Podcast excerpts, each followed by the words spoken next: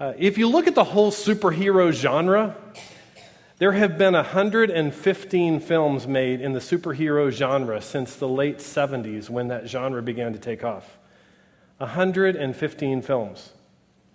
Now, I was looking at the list, and I just got to tell you th- that does include Howard the Duck, which I don't really know how he ended up on there. It kind of looked funny next to the Toxic Avenger, you know. So let's take him off. And there's 114 superhero films uh, made since the late 70s.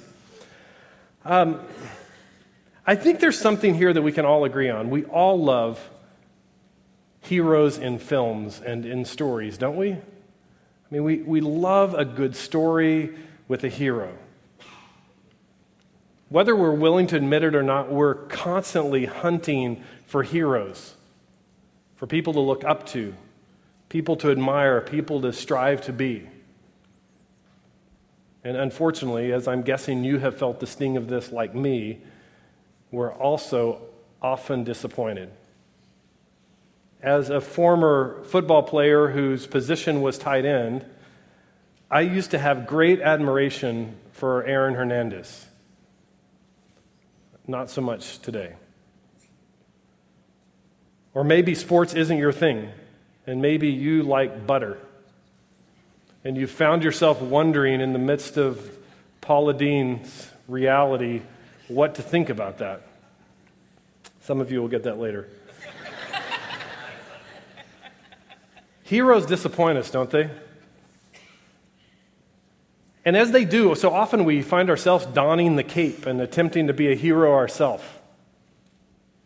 And although we might do some good, we deep down we hope that no one asks us to really fly. Because we know that this cape only makes us look like a hero. And deep down, we're more like Aaron Hernandez and Paula Deen than we'd like to admit. I think we like hero stories for one basic reason and that is that we all need a hero. We all need to be rescued. This longing is deep within our DNA. We are broken creatures bound for death, craving much, much more. We're waiting for a hero. See, these stories about heroes, movies, films, books about heroes, they are telling a story that is good and true a story that is a reflection of the story we find ourselves living in. They are stories that give us just a glimpse of the hero to come, the hero that we all long for. So here's a question for you to ponder just for a moment. You've got a pen, you want to write something down. This is a good moment to do it. I'd love for you to think through what are some qualities or characteristics that you look for in a hero?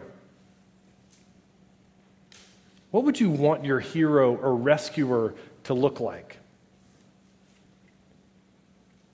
Got a few things in your mind? I came across a great, great quote this week from C.S. Lewis. Actually, it was a, tw- a tweet from C.S. Lewis. I mean, who knew? You know, he's, he's tweeting. Uh, C.S. Lewis knows hashtag. So here it is. Here's the C.S. Lewis quote. That's not it. It's right here. It says, Whether we like it or not, God intends to give us what we need what, not what we now think we want.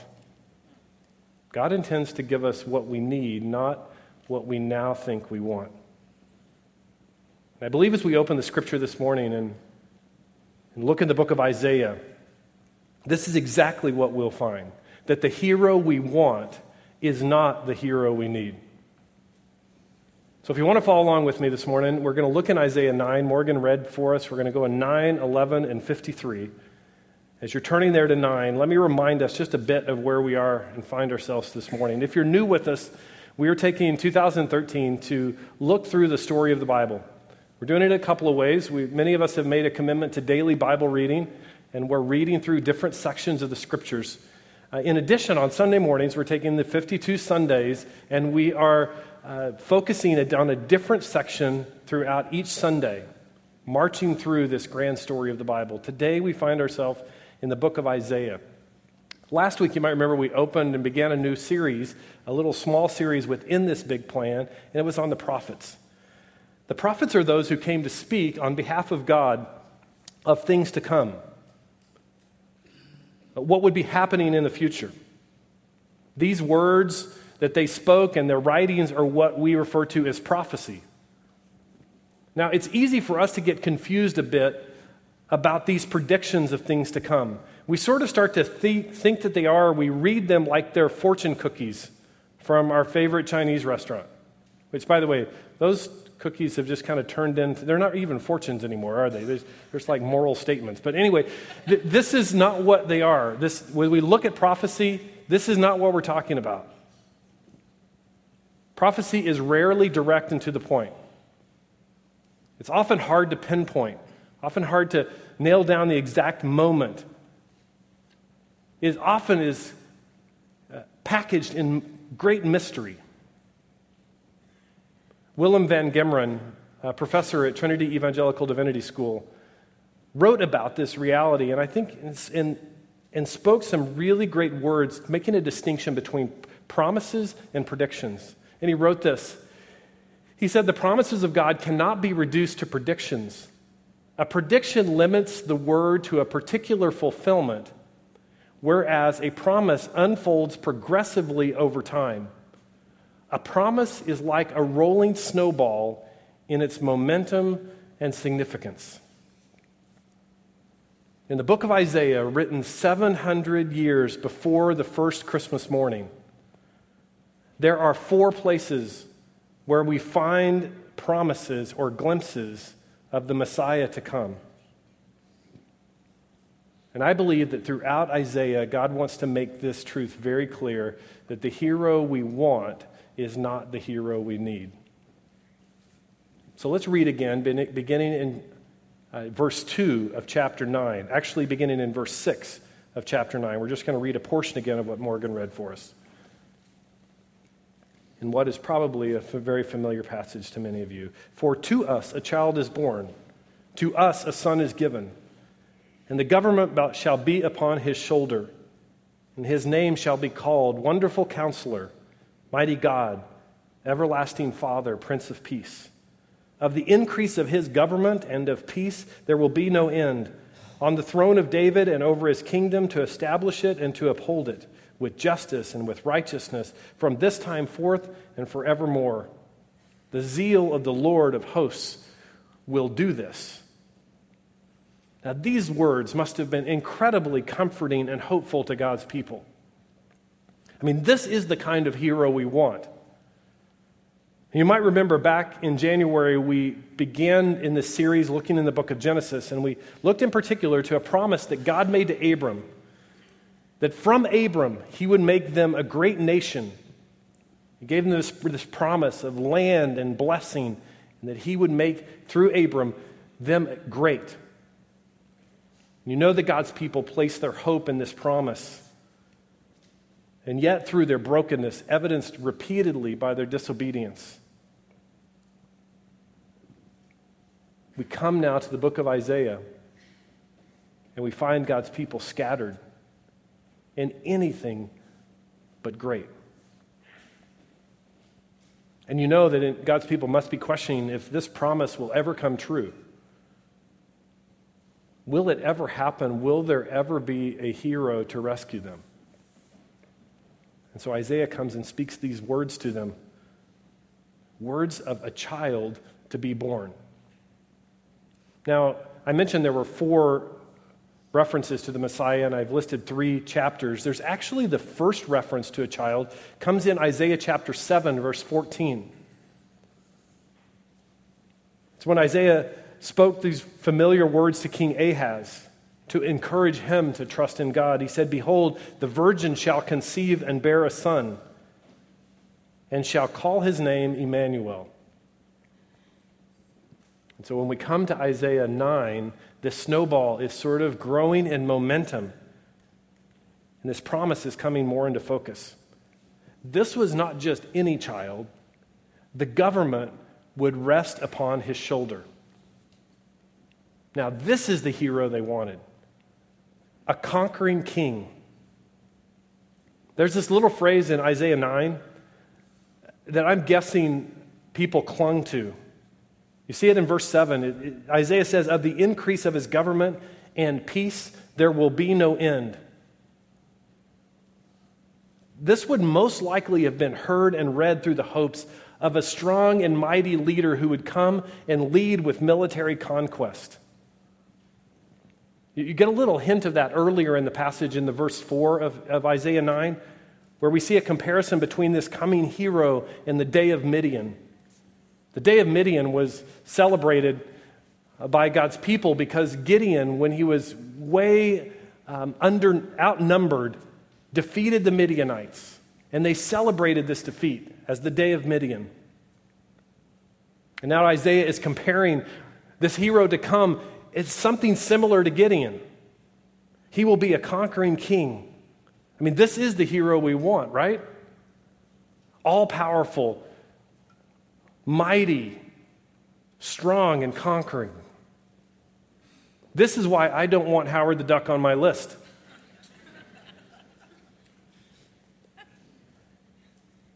But if you stop and think about it for a moment, we don't just want powerful heroes, do we? For those of you that have seen Man of Steel, you know that um, there is another person in there who is strong and powerful and mighty. His name is General Zod. And he's clearly the enemy. So, what makes the two of them different? There has to be more. Turn a few pages over to chapter 11, where I think this snowball will begin to grow and gain momentum for us, and we'll get another glimpse of this hero we want. Look with me in verse 1. There shall come forth a shoot from the stump of Jesse, and a branch from his roots shall bear fruit. This stump of Jesse is referring to the Davidic line. It would come from King David. Hopefulness for the people who are hearing this and reading this. The spirit of wisdom and understanding. The spirit of the Lord shall rest upon him. The spirit of wisdom and understanding, the spirit of counsel and might, the spirit of knowledge and the fear of the Lord. And his delight shall be in the fear of the Lord. He shall not judge by what his eyes see, or decide disputes by what his ears hear, but with righteousness he shall judge the poor and decide with equity for the meek of the earth. And he shall strike the earth with the rod of his mouth, and with the breath of his lips he shall kill the wicked. You see, we don't just want a powerful hero, we also want a hero who can decide right from wrong. Or you might put it this way we want a just judge, a person who is able to judge justly. So uh, picture this with me. Let me put, your, put yourself at the lake for a moment. Just imagine this moment. You're at the lake, you're swimming, you begin to get leg cramps. You're treading water, you're by yourself. You, you have, begin to have trouble keeping your head above the water. But just before you begin your flailing, before you, you really begin to go down, you notice that there's a friend of yours who happens to be an Olympic swimmer who is sitting on the dock not far away from you. You know he's an Olympic swimmer. You begin to yell out to him that you need help. He doesn't come, and you drown. Now, that's a sad story, I know, and uh, you probably thought there'd be more to it, but that's actually all there is. Story's over. It's actually a very short story, too. Like most of my high school essays, that was one of them right there.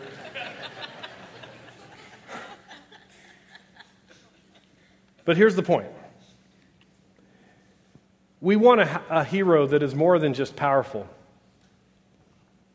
we want them to do the right thing. We want them to see injustice and respond to it. We want them to see when someone needs help and take action. We want a person who's able to judge justly. Now, without giving anything away for those of you that haven't seen Man of Steel, this question was at the heart of the movie Is power and might all that is needed? Or does morality and sound judgment matter? Isaiah unfolds for us a more complete picture of this child to come and tells us that he will be given divine wisdom and understanding. He will not just judge by what he sees or what he hears, he will protect the oppressed, he will kill the wicked. It's interesting here if you, if you drop down the verses we didn't read beginning in verse 6. The remaining verses of this chapter make it clear what this kingdom he will create will be like. Isaiah gives a picture of a future day where the wolf will lie down with the lamb. Friday night, Sharon and I were having dinner in, on our back patio uh, with some friends, and right about dusk. And we, we back up to a creek. And literally from here to that uh, wall right there, just a coyote goes strolling by. We, we have our dog, our little dog with us. He's 10 pounds, white and fluffy. We, he's named Hank. So, you know, I, we had to give him something masculine, you know, so he's Hank. And here's Hank. No, he's not sitting at, well, he is kind of sitting at the table with us, isn't he? That's kind of odd, isn't it? Uh, but he's there. Sharon immediately reached for him because what would Hank want to do? He would, oh, there's a dog in my yard. I'll go chase that dog, of which Hank would be no more. And this is the picture we get that there will one day be a, a day where the wolf will lie down with the lamb, the coyote with Hank, the calf and the lion. There's actually even a picture here that the little children will, will play with poisonous snakes and everybody will be okay. This is a world we're longing for. A world where injustice is so eradicated, so eliminated, that even the wild animals no longer prey on the weak. Yes, we want a strong and mighty hero who will come in might, but we also want a just judge who will respond to the oppressed and help the oppressed and weak and kill the wicked. Right? That's what we want. That's the hero we want. Well, sort of. We all kind of squirm at this kill the wicked part, don't we? Because I think in, in, in each of our minds there is a question that we can't shake. What if I'm on that list? You see, heroes come to protect the innocent, but I know I'm not innocent. Heroes come to kill the enemy, but oftentimes I feel a lot like the enemy. And if we stop and think about it, this hero who is strong and mighty and just in his judgment that kind of hero, we may think we want that kind of hero, but that kind of hero is not good news to us. Because could we really measure up and be good enough? In his book, The Gulag Archipelago, Russian writer Alexander Solzhenitsyn wrote of this difficult truth in this way. And remember, he's been imprisoned, mistreated in a gulag. And he writes these words. He says, If only there were evil people somewhere insidiously committing evil deeds, and it were necessary only to separate them from the rest of us and destroy them. But the line dividing good and evil cuts through the heart of every human being. And who is willing to destroy a piece of his own heart? Although we might not like to admit it and prefer to believe that the line of good enough is just below where we are, we are all doomed. There is nothing on our own we can do to escape this judgment. And this brings us back to a, this painful truth that I think Isaiah screams at, at us that the hero we want is not the hero we need. We need a hero who somehow could destroy all evil without destroying us. Well, here's the good news Isaiah is not done. There's more to this promised hero, so turn with me to Isaiah 53. As you turn there, some of you are very familiar with this. You maybe even could sing it. But I want you not to miss, cause your familiarity to miss how shocking this would be to God's people as they heard these words spoken or read for the very first time. In verse 1, who has believed what he has heard from us? And to whom has the arm of the Lord been revealed? For he grew up before him like a young plant. You see the similarities back to Isaiah 11 and the root of Jesse out of the stump, and like a root out of the ground. Okay, you can just see the people sitting on the edge of their seat. Okay, tell me more. This is, I'm, I'm getting the connection. Tell me more. Who, who's this going to be this conquering king? And Isaiah continues He had no form of majesty that we should look at him, and no beauty that we should desire him. He was despised and rejected by men, a man of sorrows and acquainted with grief, and as one from whom men hide their faces, he was despised, and we esteemed him not. I mean, can you imagine like the, the shock at this moment? Like, what? No form of majesty? I mean, they had him pictured on the, on the throne, despised and rejected. Continue. Surely he has borne our griefs and carried our sorrows, yet we esteemed him stricken, smitten by God, and afflicted. Okay, so I, am processing this as one of them, and God's going to send us a hero, a rescuer, and now he's smitten by God, he's afflicting him. This doesn't make sense.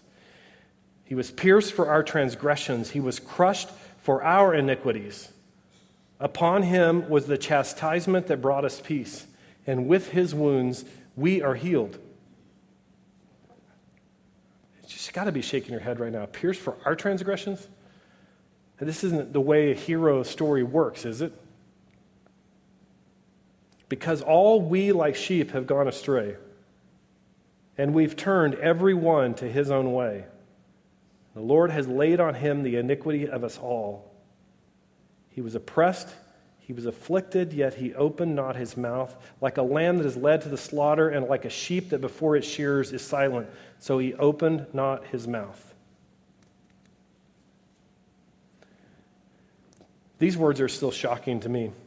It must have blown their category for what the Messiah would look like, this Messiah they were awaiting.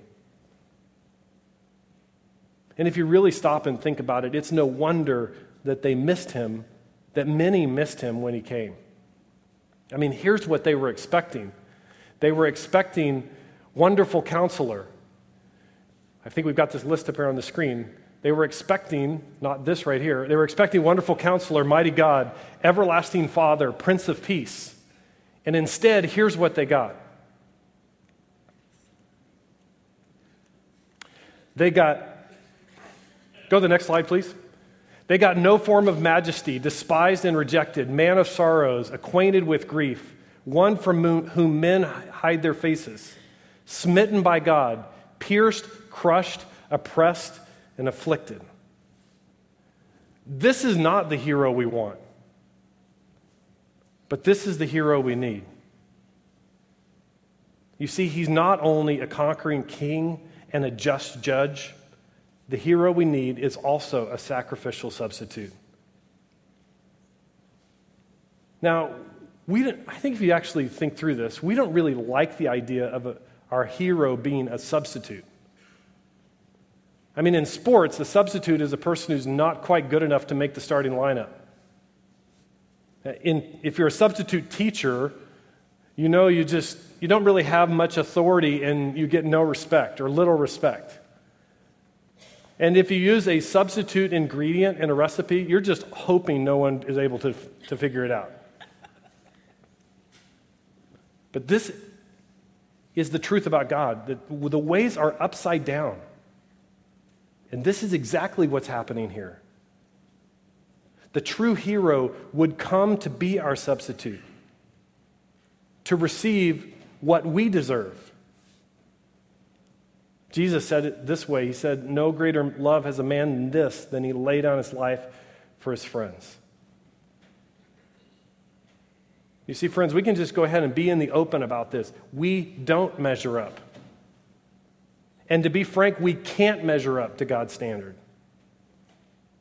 And because God is full of justice and righteousness, someone somehow must pay for our inability to live up to God's standard. There must be a penalty, or he wouldn't be just. And just when we are doomed and, and seemingly had no hope, the hero makes a way and he serves as our sacrificial substitute. Now, just to be clear, the Christian belief holds to the idea that in each of these Isaiah passages, It is pointing to Jesus, a prediction of the promise of Jesus. We get a little glimpse of this when the angel of the Lord appears to Joseph to encourage him to take Mary to be his wife. Although we know Joseph must have had many questions, he's probably also very familiar with the predictions in Isaiah. And the angel said to him, She shall bear a son, and you shall call his name Jesus, for he will save his people from their sins. It really is amazing if you stop and think through this to, that the book of Isaiah was written 700 years before the birth of Jesus. 700 years. And yet it describes his life and death so perfectly. And I'm guessing in a crowd this size that there's some of you in here that are just skeptics. And you're kind of looking at this thinking, you know, somebody snuck this in later on. I mean, it couldn't be this good. There's no way that this prediction could have happened before. And somehow or another, this got slipped into the Bible when all those guys with long beards were talking about it. Well, Sharon and I, a few years ago, actually 15 years ago, which is several fews, uh, we had a chance to go to Israel and we visited the shrine, the Shrine of the Book Museum and we saw this scroll. This is the Isaiah scroll. The book of Isaiah, uh, it is one of the Dead Sea Scrolls. It is the oldest known uh, recording. Um, experts agree on the dating of this, that this was written and scribed and transcribed as a copy approximately 200 years before Jesus' birth. And in here, I remember still on uh, it was amazing to me that we were, we were seeing that they had one section pulled out where you, you could see the writing and then it was transcribed in English, and it was Isaiah 53.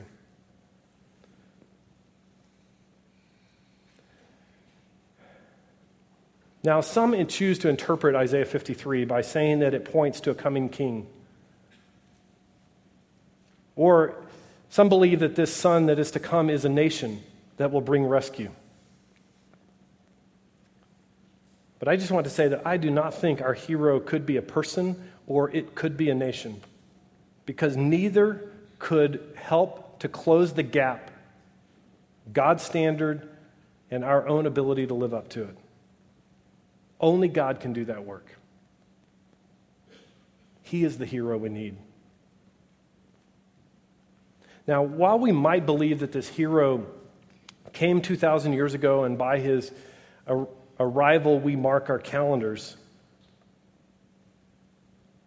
sometimes it feels like we're still waiting to be rescued, doesn't it? I must admit, over the last few weeks, as I've talked and prayed with two families in our congregation who have small children in the hospital hanging on for life, I've wondered where is the hero in this story? I'm guessing some of you are walking through dark moments right now in your life or have them in recent history, and you've asked that very same question.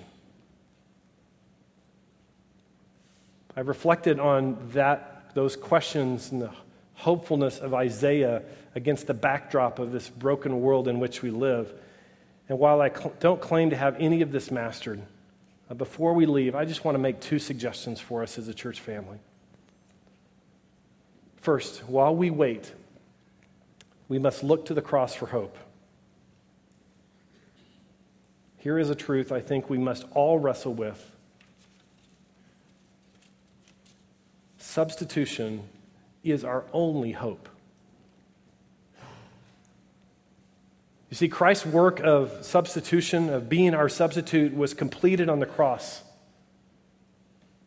He paid the penalty of death that we deserved and made a way for the life that God intended. Do you believe this? Are you living as if you believe this? Or do you find yourself placing hope in other things? I, I don't know about you, but Generally, I think this is true. I've had conversations with you. I know it's true of me. I don't really like to be dependent on anything, on any person. I, I don't like even the concept of someone having to rescue me. I mean, we're hardworking Americans, people who believe that we can pull ourselves up by the bootstraps, right? Often, even, we're uncomfortable receiving gifts from people. And we go to a party and make sure that our gift is equal to, maybe slightly above, the time that person gave us a gift. Maybe shouldn't laugh that loud, Steve. As a result, the cross can seem nonsensical at best and offensive at worst. And we find ourselves living as if we don't need a hero. And it's like we sort of say, I got this one, Jesus. And then when he's not there in moments where we do need him, we're wondering, where are you? I think we just got to be honest and say, we don't have this. We can't save ourselves. Substitution is our only hope. Now, believing this requires something else that I'm not very good at, and it's surrender. I don't like to quit, I don't like to give up at anything. One, one of the greatest board games invented of all times is the game Monopoly. I will not give up or quit until you take my last dollar and piece of property from me. The game will go on forever. I, I, actually think I've won some games because I just wasn't willing to quit. And if they walk away from the table, I win, right? That's the way it works. I hate to surrender.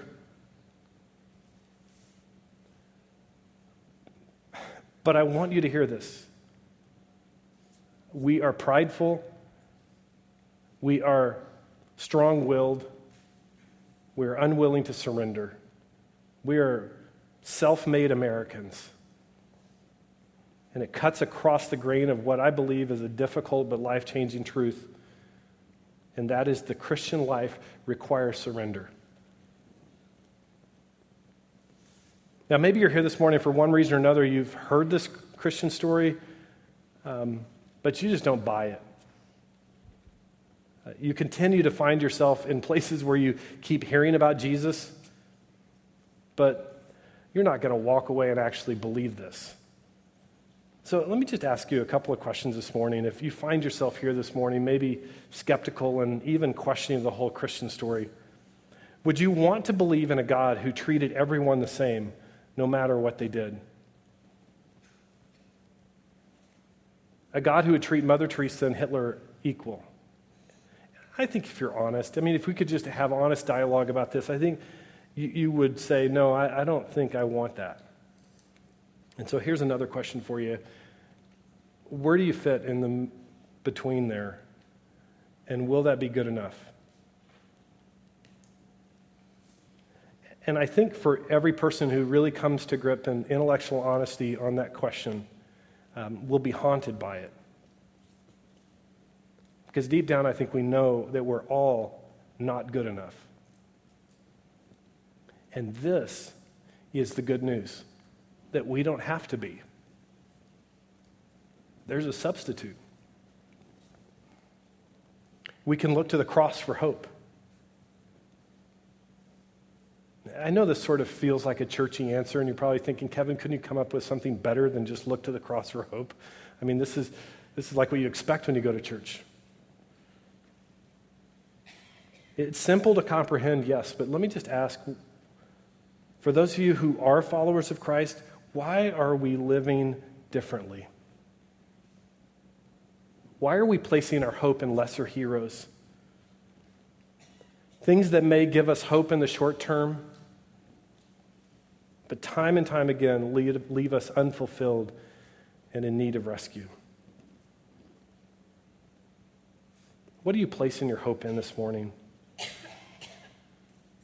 And whether you've never bought the Christian story, you've known it from your childhood, are you willing to say, I surrender? Finally, as we wait, and I know I need to hear this today, we need to wait patiently. I'm not very patient. I don't like it when the person ahead of me in the express checkout line even is close to the limit of the number of items. But unfortunately, the hero comes when the, heroes believe, when the hero believes it's the right time to come.